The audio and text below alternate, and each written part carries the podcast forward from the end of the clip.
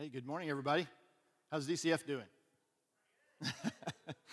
I'm going to jump right in. I've got a message this morning. It's a little bit different, and I'm going to throw a lot of scripture at you. If you're kind of new to DCF, whether you're here or if you're online, uh, last couple of weeks I've been uh, light on the scripture.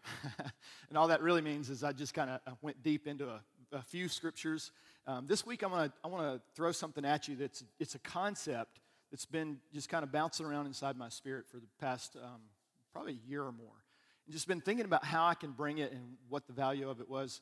Um, my wife talks about the prophetic when she teaches in the prophetic. One of the things she talks about is something being green. In other words, it's you know there's fruit there, you can see it, um, but it's not ready to pick yet. And so it's helpful sometimes to kind of leave it there and kind of let it finish doing what it's doing until you have some clarity on what it is you want to share.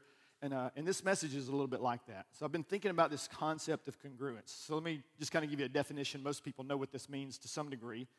Um, but it basically means a state of agreeing, coinciding, or harmony. And so it's, um, it's actually got a lot of different kind of concepts or a lot of different disciplines that you see it in. One is uh, congruence in geometry, which uh, I'm going to show you a picture of it. It's just a picture of two triangles, and they're the same shape and size. What's really interesting, though, is if you flip it and it's a mirror image, it's still congruent. I think that's a, it's a neat picture of how, how we are with Christ, you know, how we are in, in the Lord. It's like we're not Him, but we should look like him. Does that make sense? Like he is the Son of God, we're a Son of God. And so at, at some point, there should be some congruence in who Jesus is and in who we are. Um, one scripture in, in 1 John says, as he is in the earth, so are we. It's talking about love, it's talking about his mission, his, his vision, his passion for, for, the, for the world. And so there's this beautiful thing in geometry, this congruence, that even if it's the mirror image, it's still congruent. And then there's another one in psychology. This is one that's fun. I like psychology. Um, there's a guy, most of you guys have studied him at some point. His name is Abraham Maslow, and he created or came up with this idea of the hierarchy of needs. How many of you guys remember studying Maslow? Yeah, most of us.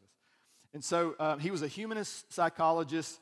Um, and he basically, I'm going to put the, a picture of this up there. He had this, uh, this uh, hierarchy of needs. It starts from the bottom, and it's basically talking about your basic needs, uh, and it just kind of moves up the, the pyramid. And the concept was as you, as you develop more and fulfill more of those needs, then you get to the top, and the top part of the, the triangle was what he called self actualization. Um, and so it's basically being your true self. He, he kind of explained it this way. This is one of the, some of the phrases he used. He says, What a man can be, he must be. So, in other words, as you move up this, this place, and, and you see this when people who are broken um, kind of progress and move into healthy and um, more of health and maturity. And so he says, basically, even as a humanist, um, someone who's you know not necessarily starting with the picture of God, his mindset was that there's something about humanity that we should we should go somewhere. We should mature towards something. We should. There is an ideal that we all should obtain, right? Um, not that we do. But according to his definition, it, it may be loosely described as the full use and exploit, exploitation of talents, capabilities, potentialities. You kind of get it. So um, one of the one of the people's uh, one of the people he said was actualized, self-actualized was Abraham Lincoln. I'd have to agree with that. There's, he, he named several of them. Funny enough, funny enough uh, a lot of uh, atheists and a lot of uh, uh psychologists, a lot of philosophers, um, not a lot of Christians did he put in there for some reason. Um, that's interesting. And then there's another guy he was, uh, his name was Carl Rogers, and so he talked about this thing about incongruence versus congruence. And he talked also about self-actualization. So he, he was kind of the father of uh, a different, a new kind of psychology where he made the, you know, the client the kind of the central focus and, and was kind of talked nice to them rather than treating them as a sick person in the sense that, you know, we're just going to treat them as an object and they're not kind of there. He really moved into helping them discover what was going on in their own life. So, anyways, some interesting stuff if, if you want to study into it. But um, his, his idea of self actualization was this. It's, here's how he put it. He says that self actualization occurs when a person's ideal self, and I'm going to give you a picture of this, his ideal self, uh, in other words, who they would like to be, is congruent with their actual behavior or their, their self image. So it's, you know, it's the best you. Oprah Winfrey would put it, you know, the best you. right? So, again, his whole idea was who you want to be equaling how you're actually behaving. So, in other words, the inside looking the same as the outside, right? So, the internal person that you are you know, the person you argue with in the mirror on Sunday mornings. I don't know if you do that. I do that sometimes. um, that that person should look the same on the outside as it does on the inside. But most of us know that that's not always the case. And what's interesting about these two guys is they were both humanists. And so all that really means actually Carl Rogers was brought up in a Christian home and he actually went to two years of seminary. And then he decided it was a little bit too rigid for him and he didn't want to do that. And so he stepped out of that, became an atheist, later became an agnostic. And toward the end of his life, um, people who knew him said he began to move back towards spirituality.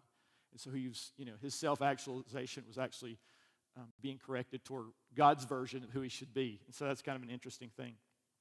But in essence, a humanist begins with man. You, their starting place is you were kind of the all in all of what's going to happen.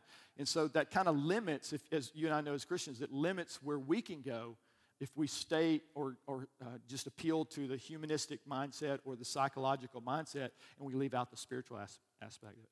Because congruency in Christianity is about our, our outer lives lining up with our inner lives. So you see this in Matthew 23. Let me just read this to you. He's talking about Pharisees. This is Jesus talking to Pharisees who should, if you're thinking as mature believers, so to speak, in the, in the, in the history of Israel, they should be pretty self actualized. And to some degree they were, but again, it was just them and their own internal self. But Jesus called them out and he says, It will be bad for you, teachers of the law, and you Pharisees, you're hypocrites. That hypocrites just means actor. It means you're acting out something, but you're not actually that thing. And so he goes on, he says, um, you wash clean the outside of your cup and your dishes, but inside they're full of what you got by cheating others and pleasing yourselves. Pharisees, you are blind. First make the inside of the cup clean and good, then the outside of the cup will also be clean. And so that's kind of the journey, um, the journey for, for everybody, I think. Anybody who wants to grow and mature, they, they realize that, that what their value system might be doesn't necessarily line up with, their, with what they're actually doing.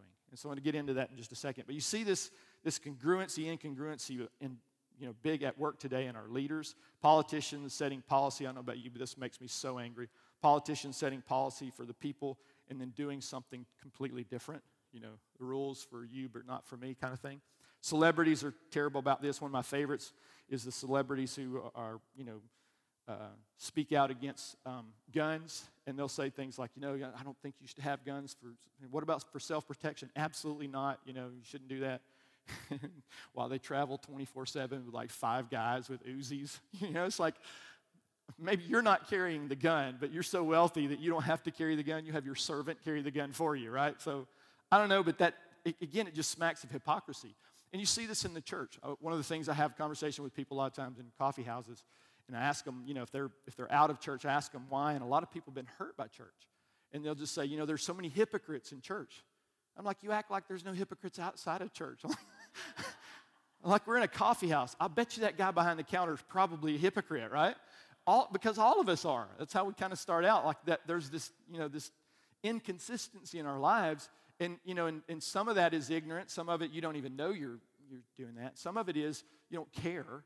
But if, if we're all honest, you know, there's, there's a disconnect between what we ought to be and what, and what we actually are. And, and without God, that's really, there's a dissonance that literally never goes away. And that's kind of what we're talking through. So it's, it's interesting in the Bible, it speaks to this incongruence, especially in leaders. There's this really kind of weird passage in Exodus chapter 4. It's talking about Moses. And, uh, and one of his challenges is he had not, he had a, he had a son by a lady by, by the name of Zipporah. Um, when he was in the desert, when he'd gone away, out into the desert, and he had this son, but he didn't circumcise him. So they were supposed to hold to Abraham's, you know, Abraham's uh, covenant, and part of that covenant was circumcision on the eighth, eighth day. It was a cutting away of the flesh. I'm not going to get into that, but there's a lot of reasons why. But listen to this passage; it's really fascinating. It says, "And it came to pass on the way at the encampment that the Lord met him. This is Moses, and he sought to kill him." Like, wow, that's interesting. that's an interesting thing to say. It says, Then Zipporah took a sharp stone and cut off the foreskin of her son and cast it at Moses' feet and said, Surely you are a husband of blood to me. So he let him go. So God let Moses go. Then she said, You are a husband of blood because of the circumcision.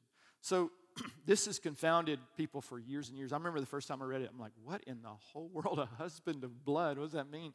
And the whole picture of it was that Zipporah was not an Israelite right? And so when he married her, more than likely what had happened was she, when he started talking about, you know, circumcising her eight day old baby, she threw a, what we call in the South a hissy fit, right? And said, You're not doing that to my son.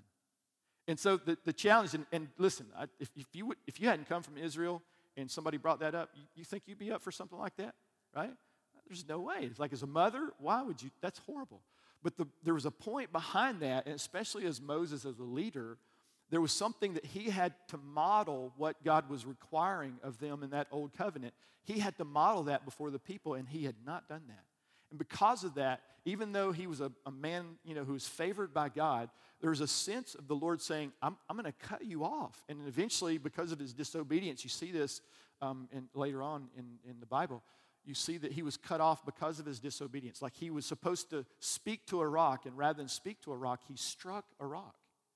Right? He struck the rock. And now God still moved on Israel's behalf, but the picture here is that he was a leader who had, who had a requirement to, to, to not just look a certain way, but to be that. He couldn't just, you know, I'm going to lead Israel, do as I say, but not as I do, right? You all need to circumcise your kids, but I'm not circumcising mine, right? And so, again, this dissonance just comes up over and over and over again. And the key around that was it was really about circumcision, and probably because Zipporah had not, probably didn't want that to happen, and he gave in, right? He, he gave into that, and he probably shouldn't have. So there's interesting scriptures um, about this. It says, uh, this is uh, Mark chapter 3. It says, if a house is divided against itself, that house can't stand, right? And so if there's dissonance inside of you, if, there, if you and your spouse are arguing about something, you can't get on the same page, that house is, is shaky. If, you, you've ever been in that scenario, you know what I'm talking about.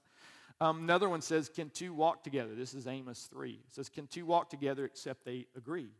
And so we kind of get that. I mean, like, you know, how, how far can you walk if you don't agree on the destination? Right? So, like, hey, walk with me. Okay, where are you going?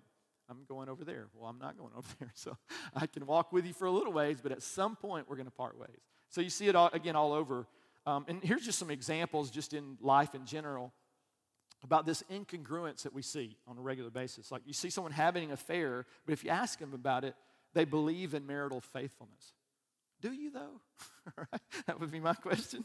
So cheating on your taxes, you know, but you would say you value honesty. Do you though? Gossiping about a friend, even though you treasure your relationship. Like you can't have it both ways, is kind of what we're getting at, right? It's like I, I say these things and then I do something entirely different. It's hypocrisy. Here's an example of, of an interesting one yelling at your spouse and kids despite having been very hurt and injured by the same behavior from your mom when you were growing up. Ever find yourself doing that? right? It's like, man, I'm just, I'm just like my mom, I'm just like my dad, I'm doing some of the same behavior I'm doing, and, and you don't want to be. So there's that dissonance that comes. Um, spending, you say you spend, you want to spend time with your family and friends, and it's the top of your priority list, but you neglect the relationships because you work so much. But you'll justify it and say, but it's because I love them. Like, man, you don't even know your kid. Right? Like, I see this all the time. You don't, you don't have one, one, an interesting one is, is not paying attention to marriage, your marriage, and your kids grow up, and you both of you poured so much time and energy and effort into raising your kids that for 20 years you haven't given any attention to your marriage, and then your kids leave you as they do and go off to college or get married and move out, and now you're sitting in the house with a stranger, right? So it's like, do you, do you believe in, you know, working on your marriage? Absolutely. When's the last time you did that? See the dissonance? And so it, here's the challenge is what happens is it begins to lead, if you don't address this, it begins to lead to this inner turmoil that has to be quieted somehow. So this is what you find in psychology. Um, you, you, hear things, phrases like coping mechanisms, like this is a coping mechanism, right?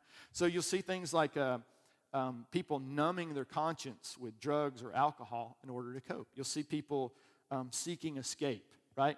Uh, and, and all of us have done this to some degree, some worse than others, but I, I, know like Netflix is amazing, right? You pay a small amount of money and you get all these movies that you can, there's thousands of them. Usually I spend two and a half hours trying to find a movie that I'm going to watch. Anybody else do that? Something weird about that. But, but what's interesting about it is this, you know, this, this, uh, this concept of, of just vegging, right? Is often a coping mechanism of I just, I don't have any more energy to give. Right? And, and Karen and I have this conversation all the time about coming home from a tough day of ministry where I've maybe counseled somebody or had, you know, deal with some really, really challenging stuff. And, I've, and come walking in the door and there's just no energy to be with my wife and to, and to love her well. And to, so we, you know, we try, again, it's a battle, and I get it, it's a battle. So we, we go for a walk. We take our dogs on a walk, and we do that as often as we can. Um, most every evening we do that.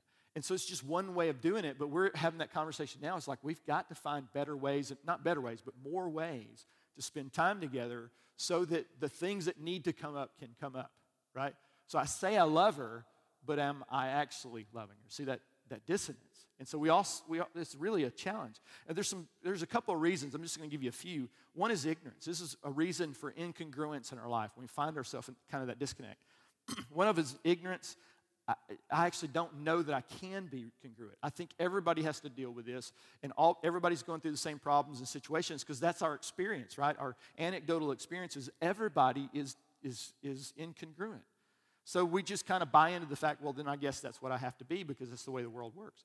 But it, that's not how it works scripturally. And here's the way that that works is, is God's word can actually change and move you into congruence. Let me just give you this really interesting psalm. It's 119.9. Some of you guys know it. This is how can a young person stay on the path of purity? That's a really good question, especially today, right? Because I hear I, we, we've done, my wife and I've done youth ministry, and, and most of the time, especially young boys will say, it's too, it's too difficult. I can't, I, you know, I, I don't want to look at pornography, but it's just, it's pervasive in our society, and I can't. I said, and then the other, the other thing they'll say is, you know, I don't understand why I have to struggle with this so much. You know, if, if God put this desire in me, why is it not okay to just fulfill it? I said, it is okay to fulfill it. This is what I always say. It is okay to fulfill it within the measure that God has given you, within the confines of marriage. Fulfill it like crazy. right? so, but outside of that, don't, right? Because there's a reason why God, God's just, He's not just a, uh, you know, a joy killer. I mean, let's just be honest. Who came up with sex in the first place, right? It, it wasn't the 60s, right? It was God. And, and God's like, I, I, I, uh, can you imagine the conversation in the Trinity? It's like, so, we, you know, we built the first two. Now, how are, how are we going to make more of them? We're just going to come back more dirt? And I imagine somebody said, I have an idea. Wow, that's gonna, they're going to like that, right? right? and, and, so that's the whole picture is again within within the reality that God has given, there, that congruence can occur. But if you if you operate outside of it, it brings incongruence. It goes on. It says by living. Here's how you how you stay on the path of purity by living according to your word. And then it's really interesting. It says, "I seek you with all my heart." So that's a challenge right there. It's not being ignorant. It's like, oh, I just, I, I must not be able to. And then it's kind of secretly somewhere in your heart going, that's difficult, so I'm not even going to try, right? He says, uh, no, I seek you with all my heart. And he says, don't let me stray from your commands. Lord, help me to do what you've called me to do. And then, and this is in, again in the old covenant, it gets even better in the new. But verse 11 is really interesting. It says, I've hidden your word in my heart so that I might not sin against you. In other words, you know, you, you, I forget who said it, but it, the concept is you know, you, if you don't ever get God's word in your heart, you can't obey Him, right?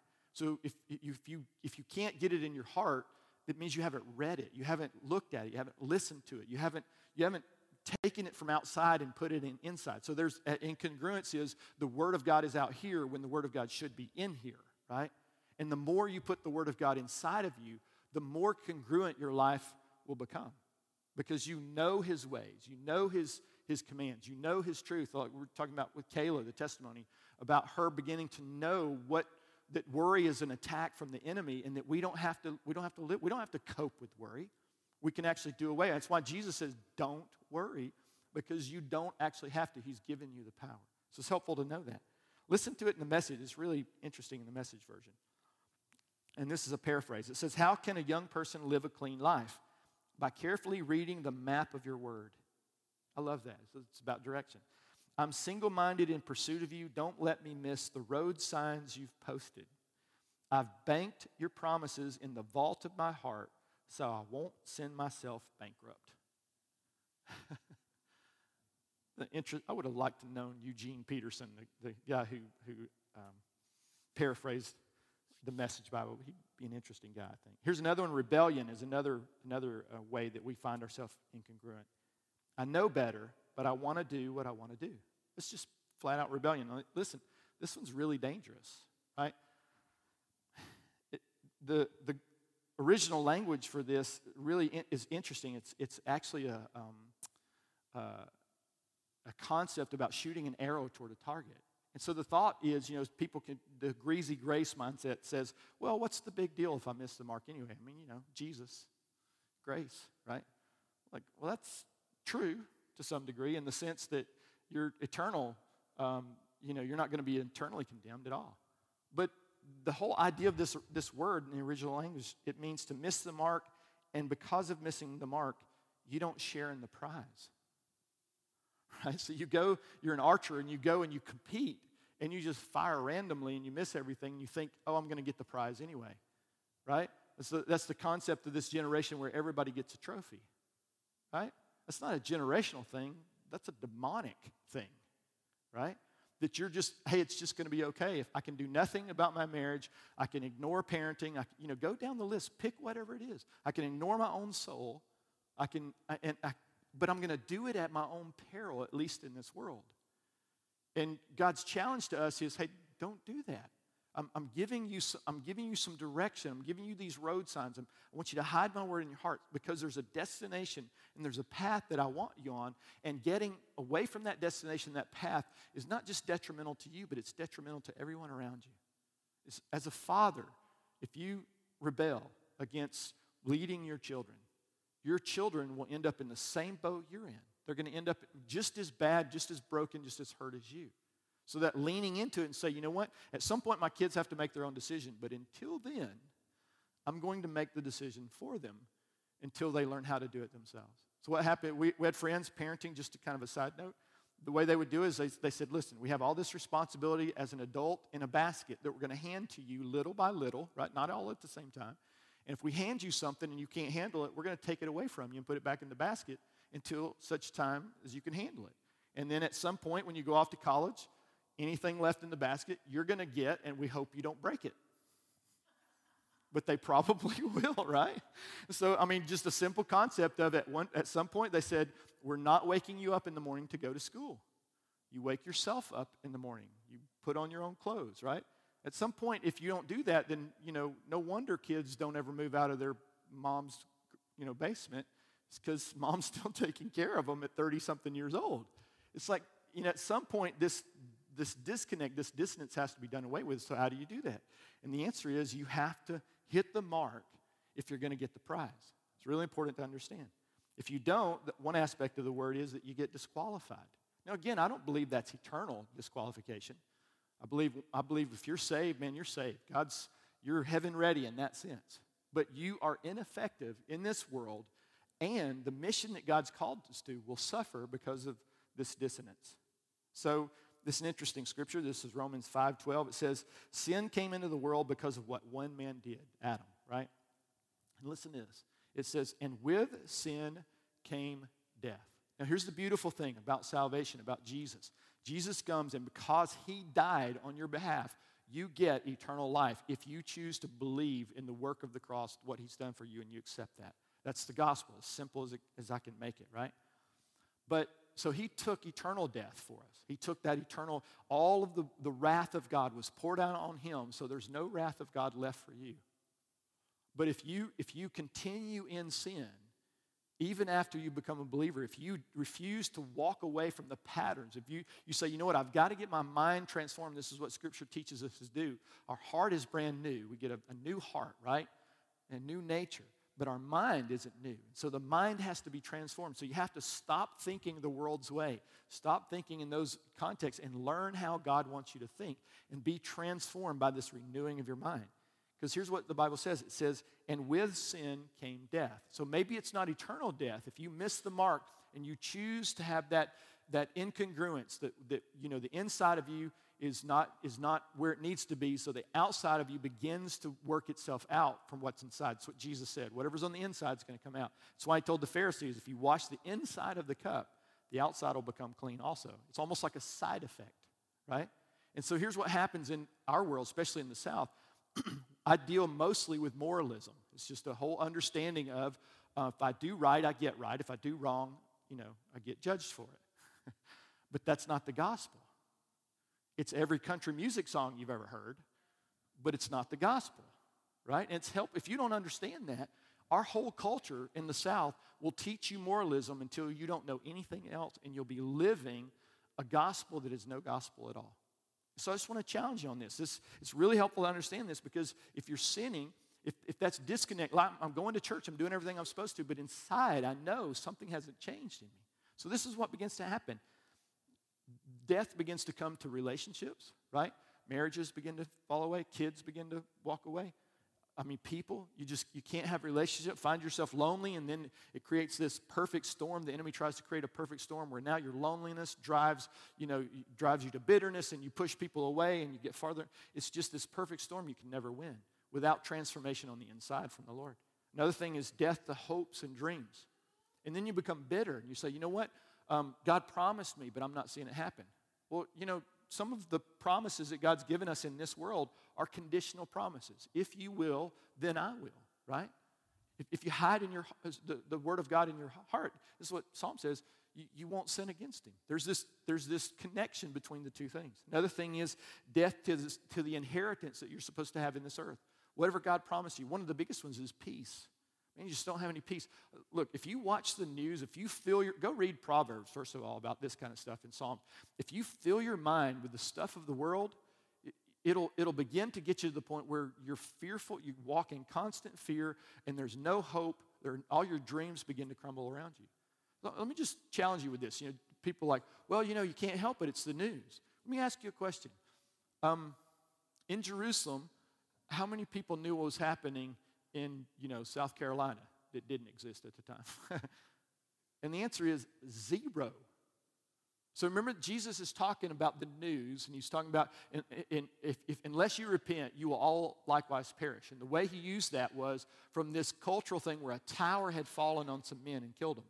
And basically, what he's saying was like, hey, life is short, guys. So unless you repent, you're also going to perish the same way. So Jesus used the news story of his day but think about this. Most people, I mean, just 100 years ago, most people, the kind of information that we get in a news service is worldwide. The pandemic, stuff that's going on in India right now. Let me just, you, you cannot carry that. You cannot do it. I'm not saying don't watch the news. I'm just saying watch the level of what you let inside of you and make sure that it's matched up, you know, with, with what's already inside of you to push back and create an equilibrium of tension, godly tension in the world where I'm praising God as often, you know, more often than, than I'm hearing the world say it's everything's going to hell in a handbasket. See how that works? And so if you do that, what happens is you just cut off the news source. Not all of it. I'm not saying be ignorant of culture. I'm, I, I'm careful about that too. But, but limit it. You have, to, you have to manage this interior exterior journey, right? You have to do that. So another one is apathy. This is the last one I'm going to give. Going to get something else. But this is James 4.17. This is a way incongruence can come in is through apathy. James 4.17. If anyone then knows the good they ought to do and doesn't do it, it is sin for them. So in other words, this is what's commonly called in theology. Uh, you know, you have the sin of commission, something that you, that you did wrong, and the sin of omission, something you should have done but you didn't. So first of all, good luck with that without grace, right? Especially the second one, the sin of omission. What could I be doing? But here's the thing as the Lord reveals those things to you, then He begins to hold you accountable for it. If He says to you, hey, Dave, I want you to spend more time in my word, then now He's, he's challenged me in a direction and, and, and I know to do this good. Let's say He says, you know what, I want you to give some money to this family in the church. And I neglect that. So I, it's something I know to, to, do good. It's God's given me the mark. I've, I've pulled the arrow, maybe I haven't even shot the arrow, but I've shot the arrow over here. So I shot over here, and, or maybe I just didn't do it at all. And so this picture of apathy is if I just don't do anything, somehow I feel safe. See, this is what gets us mostly in trouble in the world we live in. There's a, a famous Lutheran pastor, not famous, he's kind of obscure actually if you don't know about him, but he was a, he was a pastor in, in Second World War Germany. And uh, he, he's the one that wrote the famous poem, you know, they came for the socialists and I wasn't a socialist, so I said nothing. And, and it, he goes through this whole list of all the people that Germany came for, you know, the Nazis came for, and I wasn't one of them, so I did nothing. The last line of the poem is, and then they came for me, and there was no one left to say anything. See, that's a picture of apathy. Now, that, in that context, it's standing up for what you know is right. He made a comment, it's a fascinating comment, what he said. He ended up making it, they threw him in prison. He eventually recognized what was wrong, and he, he tried to make amends as much as he could. Um, and then they threw him in prison, and then he actually did not die, which most people who were thrown in prison did die, um, political enemies. And then he comes out, and he began to make restitution. He was, he was passionate about making restitution for, you know, in, as the German people. Um, but he made this comment one time in a, in a sermon. He said, I remember thinking, if I say something, they're going to cut my head off. They, you know, they're going to kill me. And he said, and I, and I think about that now, and I realize probably, he said, had all of us as believers taken a stand, he said the Nazis would have killed millions of Christians in, in that context. He said, but I am fully convinced that, that those millions of German Christians who took a stand would have saved 6 million Jews, 10 million total being killed. He said, it, maybe it was a few hundred thousand of us that took a stand. He said, the world would have been in an uproar over that kind of thing. So he goes, so it does matter. Would I have lost my life? Sure. But what, what would I have saved? It's a question he said, I wish I could have had an answer for. It's something to think about. Here's the context of this. It says, Now listen, you who say today or tomorrow we'll go to this or that city, spend a year there, carry on business, and make money. Why? You do not even know what will happen tomorrow. What is your life? You're a mist that appears for a little while and then vanishes. Instead, you ought to say, if it's the Lord's will, we will live and do this or that. As it is you, as it is, you boast in your arrogant schemes. All such boasting is evil. If anyone then knows the good they ought to do and doesn't do it, it's sin for them. So he puts that last phrase in the context of these guys who are living as if this world is the only world that exists. So they're going to they're saying, you know, profit and godliness are the same. And they're not. And so what he's saying is, look, to, you can go make all the money and say it's for your family, but is it really? Right? And so the challenge he's really coming after, he says, basically, they're asking rather than praying and saying, God, what do you want my life to look like? Submitting your will, your, you know, who you are internally to the one who's external, who brings life into you. Rather than do that, what they're saying is, Lord, will you bless my plans? And so I want to challenge you. One of the ways that we get into apathy, I mean, into incongruence is apathy. I don't pay attention to what the Lord is actually asking of me. I don't have a mark, I don't even know what the mark is to, to hit, let alone am I actually trying, you know, trying to move forward and obtaining it. So this can be really challenging. Psalm 90, 12 says, So teach us to number our days. I read this last week actually. It says, Teach us to number our days that we may gain a heart of wisdom. In other words, you have limited time. And the older I get, uh, you know, I try to add more. I'm like, you know, with technology, I got more time. but at some point, time's going to run out, right, for all of us. And so we all know that. And so uh, the, what you're doing in this world, is it what you ought to be doing? Is really what God's saying. Is the life you're living and, and what you're giving away, is it worth what you're giving away? Because you are exchanging time for something, right?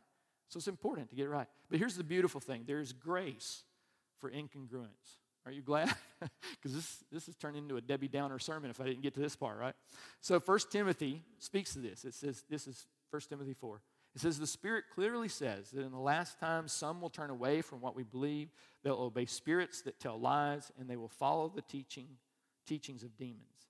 Those teachings come through people who tell lies and trick others. These evil people cannot see what is right and what is wrong. Isn't that true of today? It is like their conscience has been destroyed or seared with a hot iron. Remember that part. They say that it is wrong to marry and they say that there are some foods that people must not eat. But God made these foods, and those who believe and who understand the truth can eat them with thanks. And everybody said, Amen for bacon, right? Because without grace, without the gospel, you don't get to eat bacon ever again. Thank you, Lord, for bacon. So, when we live incongruently, um, it's not God who condemns us. See, this is what we feel. We feel like something condemns us, but here's what basically happens our own hearts are condemning us. like there's that dissonance that's created inside of us. It's like I know to do right, but I'm not doing it. And, and it's this, you know, I, I talk about grace, uh, you know, living under the old covenant, even when you're in the new covenant, as this low grade fever uh, of guilt, shame, and condemnation, right? And isn't that kind of what's happening? It's like I know what I ought to be doing, but I'm not doing it. So there's this low grade fever that just never goes away. You never quite feel safe to come into the presence of God. You, you know, you're like, God, I hope, you know, I'm praying that it's going to work out, but, you know, based on what I've seen my life look like, it's kind of incongruent, and that's not good. But there's grace for that. Here's the challenge, though, is if you lead this kind of lifestyle, what eventually happens is it begins to lead to, lead to mental and emotional unrest. It creates behavioral problems, like I mentioned before, substance abuse and other destructive activities, um, distraction to cope with, you know, as a coping mechanism. But when we persist in the behavior, what happens is we keep going down that road, doing what we know is wrong, not doing what we know is right, having that, that cognizant dissonance, that incongruity, this is what happens that our consciences become seared. It's, like this burned tissue becomes scarred and it loses its ability to feel. Now, here's what begins to happen because we've all been like you, you watch something on TV, right? And if you'd have watched it 20 years ago, you would have been appalled. Like the violence and some of the things, because the, the culture tends to escalate, right? And so, but what happens is it's like, you know, it's like the lobster thrown in the pot, and as it begins to boil, it, it's too late by the time it realizes it's somebody's dinner, right? and that's kind of what happens if you get caught up in the culture. The same thing happens. There's this, there's this searing of your conscience that what should prick your conscience doesn't do it anymore. And you just get accustomed to it. And so here's what happens as a result the connection between our choices and the consequences for those choices become difficult, difficult to discern.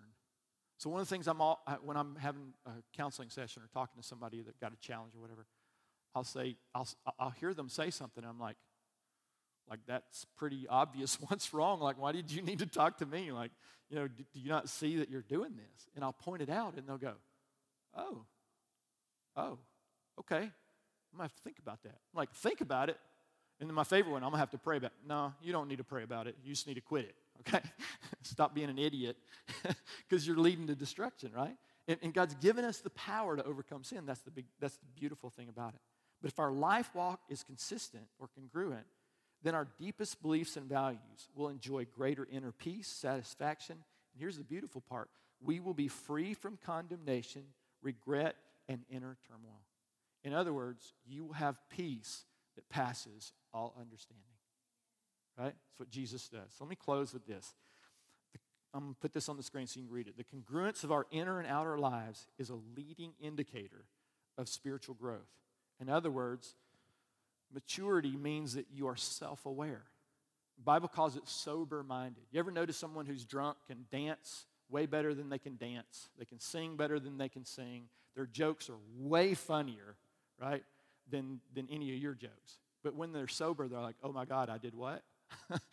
right? So when you're not sober minded, you don't see yourself act, you know, accurately. There's an incongruence and you don't even know it's happening. So the challenge then is if I'll lean in, if I'll say, God, will you help me to be transformed? The Bible says to, to, for you to renew your mind. You have to do this. The way it's done is through God's word. But you have to renew your mind. You have to think differently. The word repent, we talked about this a lot of times, it has lots of different meanings, but one of the most beautiful ones is, is to take on a new mind, to think differently. Metanoia, right? Think differently. And, and the whole idea is not to think any difference, it's to think like God thinks. Or, as Paul put it, to have the mind of Christ, right?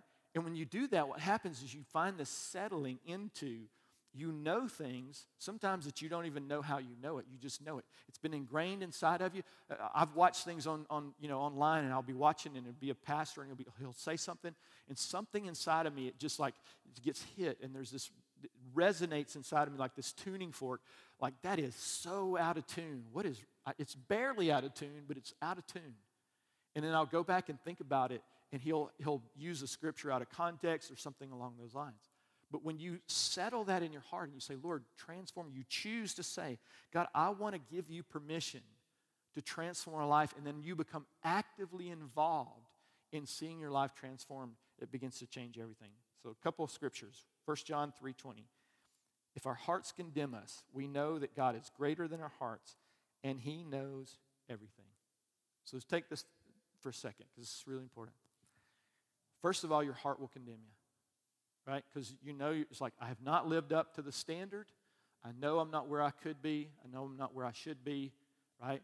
If you stop right there, what happens is then you say, well, what does that mean?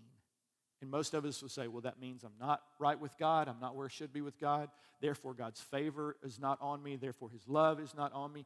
You know, I've, I've sinned against Him. Now He's turned His back on me as a believer, as a son. And that is not what the Bible teaches. So the Bible says your heart will condemn you. It'll say you're not okay when God says you're okay. Right? and so the ne- next part of it says, if our hearts condemn us, we know that God is greater than our hearts. So there's something more, there's something more valuable than your inner compass, right? Just here's what people say just do what you think is right. Are you kidding me? Do what you think is right? You are you frighten me just the way you drive, let alone making moral decisions about the world, right? No, no, no. There is a standard to do what is right. There is a right and there is a wrong. And too often we've, we've exchanged right for wrong and wrong for right. And the Bible says in Isaiah, Woe to people who do that. There's something coming for them that's not good, right? But if you begin to recognize it, God says, I'm greater than your heart. I have something bigger. Grace is greater. The gospel is greater than your self condemnation. If God doesn't condemn you, why would you condemn you, right? But it's not okay to stay where you are. That's not okay. It's not helpful either. We just talked about that. But it goes on, it says, and he knows everything. So here's the thought. This is what you think. We don't, I don't know why we do this, but it's what we do. I've sinned, you know, I've got this pattern of sin in my life as a believer, and it's just not lining up to where it should be. You know, and, and you know, God's really just not pleased with me. And we, I mean, listen, we read the Bible and then we use phrases like, you know, we, we try to justify God's not pleased with me. You know, He's not, I mean, He's just, He's a little TO'd. I mean, He's, you know, I mean, we've picked these crazy phrases that are not in, in line with Scripture, they're not in line with the gospel. This is what the Bible says God knows everything you did, every single thing. While we were sinners, Christ died for us. In, as my wife says, on your worst day, Jesus said, Man, I love you. I can't wait to come into your life. I can't wait to pour out my inheritance. I want to make the great exchange. All that junk, all that brokenness that's come from your sin and, and missing the mark, all that stuff that's been piling up for years, that maybe even for generations, I want to take that off of you onto myself and give you peace and give you love and give you mercy and compassion and kindness. I want to bring you into my family. I want to celebrate the living daylights out of you. And you're like, no, no, no, Jesus, I'm not good enough. Who are you to say you're not good enough when Jesus calls you good. Now, the challenge is we often want to call ourselves good when we haven't repented, and that's not okay. But if you have, if you've come into this kingdom and you are moving forward, maybe you're, I mean, I, I watch people get into these broken places and they just give up and they're settled and they're just hopeless without God. As a believer, and I go, man, I want God's kindness and His goodness to be in, you, in your life. And so often we miss it. Verse 21 says, Dear friends, if our hearts do not condemn, condemn us, we have confidence before God. So, what happens when you begin to get congruity in your life? Listen to this again. But if our hearts do not condemn us, we have confidence before God. See, if you get grace, first of all, and let that settle in you as you're being transformed, you can come boldly before the throne of grace for help in time of need. You can say, Lord, I have this pattern of sin in my life, and I know it's not okay, but I don't know why I keep coming back to it. Will you help me? And the only way you can do that is if you understand the gospel, if you understand grace, where He says, I have past tense forgiven you of all of your sin. Only then can you come before the Lord and say, Lord, I've got this pattern in my life that's incongruent with what you what I know is right and good in you. Will you help me? And the answer every time is the Lord says, Absolutely. I've given, I've given you everything you need for, for life and godliness in this present age, right? It's a beautiful thing. And so let me wrap it up with this scripture. This um, the world needs our congruence. This is Isaiah 5:20. Woe to those who call evil good and good evil, who put darkness for light and light for darkness, who put bitter for sweet and sweet for bitter. The world needs our congruence. This is what pulpit commentary says about that verse. It says, This deadness to moral distinctions is the sign of deep moral corruption and fully deserves to have a special woe pronounced against it. To stand up against this brings the gospel to bear against evil people. When they came for me, there was plenty to stand for me, stand with me, because I had stood all along. Wouldn't that be a much better poem? right? This is another, this is a Holman Bible commentary. I love what it says. It says, The prophet claimed that the people had their priorities upside down. In Genesis, Adam and Eve sought the power to decide good and evil for themselves. Isaiah said to this generation had confused the two things. They had lost the moral capacity to distinguish between right and wrong. Are we not seeing that in our day? The truth is, it's been in every day. It's just easier to see because we've got, you know, more technology. It goes, it goes on, it says, living in darkness, they could not see the light of God's goodness and his good plan for them. Having caused bitterness for the people who looked to them for leadership, they no longer knew how sweet life could taste. So long had they depended on their own wisdom and clever plans that they were blind to what God was doing in His goodness. So here's the thing you need congruence in your life, it brings you peace. That cognitive dissonance, that, that incongruence in your heart and your life, that low grade fever, right, of guilt, shame, and condemnation can come to, to an end when you understand the gospel. That God no longer holds your sin against you. That's shattering to the world. God no longer holds your sin against you, right? It goes on, this is 1 Peter 3:15. But in your hearts, honor Christ the Lord as holy. In other words, get this congruence in your life. And then it says this always being prepared to make a defense to anyone who asks you for a reason for the hope that's in you, yet do it with gentleness and respect. So, what does that mean? That means if you get congruence in your life, if you get this sense of stability in the kingdom, it changes your world. It does. It changes what you do, it changes how you go to sleep at night. You can go to sleep fast this way. It changes everything. There's no fear of the future because you know God's good. He's not going to let any, he's not going to people say, "Oh, God's not going to let anything come on me that I can't handle." Well, that's not true. There's plenty of things that can come on you that you can't handle. But in God, you can handle it. See, that's the difference, right? It's a subtle thing, but that's the difference. It says, be ready to give a hope for anyone who asks you. So when you live this, cog, this, this congruence in your life, what begins to happen is you begin to be a contrast against the world that people want to know about. I remember the guy who led me to the Lord, his name was Tom. He was my supervisor in the Air Force. And I remember thinking, there's something about this guy. Uh, my, my phrase was, he glows. Now, Tom was a good looking guy, and, you know, good looking guys are good looking guys, even to guys. Don't freak out. I'm straight as they come. But here's the thing it wasn't his physical attraction or physical, you know, he was a bodybuilder. He was just a, he was a big guy. He was presence. He was a manly man. And that was awesome. But I knew lots of guys like that. There was something internal in him, something external that matched something internal at, at the same pressure. It's hard to explain. But I literally thought he glowed. And when I found out why, what I found was this is what Scripture said. There were times, you know, uh, just before that, I, there were times when I hated Tom because his righteousness drove me crazy. He always did the right thing, and I couldn't, right? And other times when I would be around him, his kindness, even though he was, he could judge me like nobody else because he was my supervisor, he knew me. And he, and he was clearly a better man than me.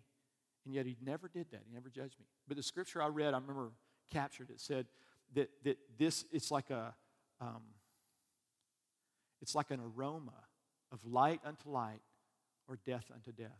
Life unto life, sorry, death unto death. And so this is this is what I want to end with with you guys before I pray.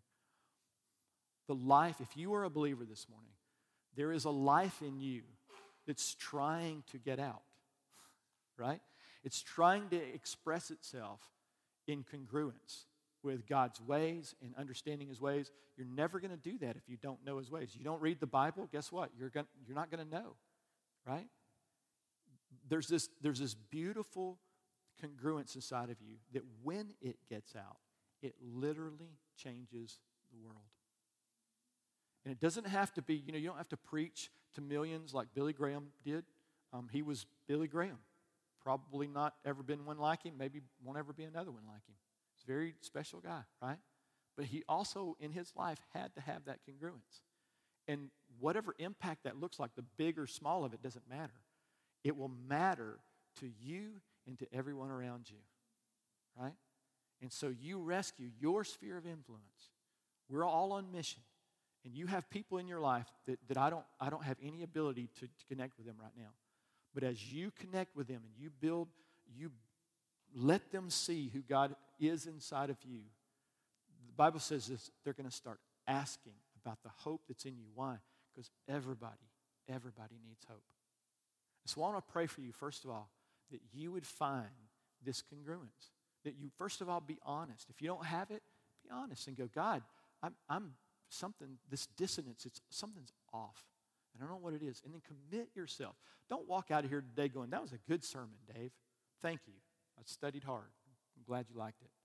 It's not my intention. My intention is to communicate something from the Father that says, I have what you need, right? But you have to do something about it. You have to make a commitment to move forward in a direction towards a certain thing. You have to aim for the target. You actually have to go after the target. Don't miss the mark. Commit your life. Change your priorities. Look at your schedule and go, you know what? I'm spending too much time at work, or, or I'm not spending enough time with my wife. Whatever it is, get serious about it before it's too late. Because it, it, it can happen so very quickly, and you look back and go, man, I wish I would have. And you live a life of regret. And God's not into that. He doesn't want that for you. So I just want to encourage you there's grace for your incongruence. While we were still sinners, He died for us. How much more is He for you when you are leaning into Him and going after the mark? And the answer is He's always for you. And if He's for you, nothing in this world can be against you, is what Scripture says. So I want to pray for you first. And I want to pray for this that you would realize that whether you know it or not, you've been called to a mission to reach other people for Jesus. And it's not about knocking on doors and saying, if you were to die right now, where would you go? Nobody wants that. I'm just telling you, I, I didn't want to do it when I did it, and I definitely didn't like it when people knocked on my door, and I was already a Christian. So, how bad is that, right?